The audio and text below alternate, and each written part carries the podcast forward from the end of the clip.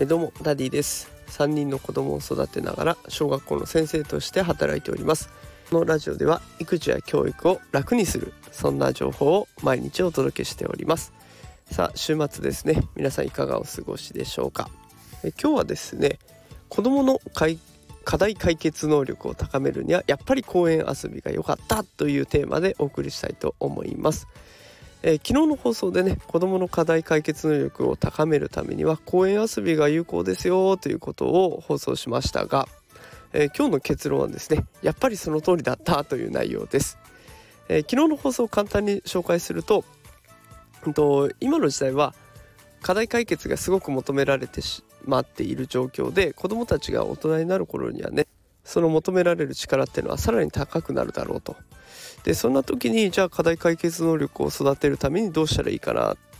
あそうだ。公園遊びだ。ということで、え、公園遊びのことを紹介しました。で公園遊びなんでいいかっていうとやっぱりその場でねルールを決めていく必要が出てくるっていうところに一番の魅力があって。本当2人で遊ぶ3人で遊ぶ何人で遊ぶかによっても状況判断をしないといけないしその場にある道具でも状況判断をしないといけない。どんな風に遊んでいこうかルールはどうしようかっていろんな課題を解決する場面が公園の中にはたくさんあるんですね。だから課題解決能力を高めるには公園遊びがいいよということで紹介をしました。で今日です、えー、今日は長女が学校があったので、まあ、その学校行ってる間に下2人を連れて公園に行ったんですね。2歳と4歳です、あ、どんな遊びになるかなと思ってまああの女もうパパ早く外に行きたい遊びたいって言うんで公園に連れて行きましたところ2人で次から次に遊びを考えてましたね。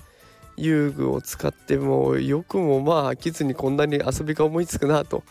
いうことを考えながら、えー、見ていました。で4歳の子がちょっと驚いたのはねあの紐をこう引っ張り合うような遊具があるんですけれどもそこで2歳の子がこう紐の上に乗っかりたいって言った時にわざわざねこう自分で長さを調整したりとか自分の体重をかけたり自分で足で踏んでみたりしてなんとかしてその子の願いを叶えようとしてたんですね。でその時に「およく考えたね」ってちょっと褒めたら嬉しそうにまた遊びをやっていましたあやっぱりこうやって自然とね課題が解決されていくんだなそのための頭を使っていくんだなっていうことを見ていて思いました。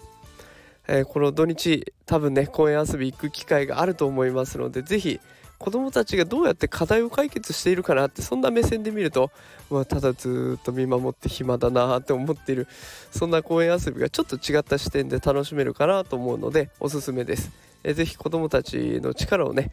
感じながらそしてちょっと褒めてあげるとまたその力ぐんぐん伸びていきますので少しだけ褒めてあげつつあ自分の有意義な時間にしていってほしいなと思って今日はこんな放送をしてみました。ということで今日は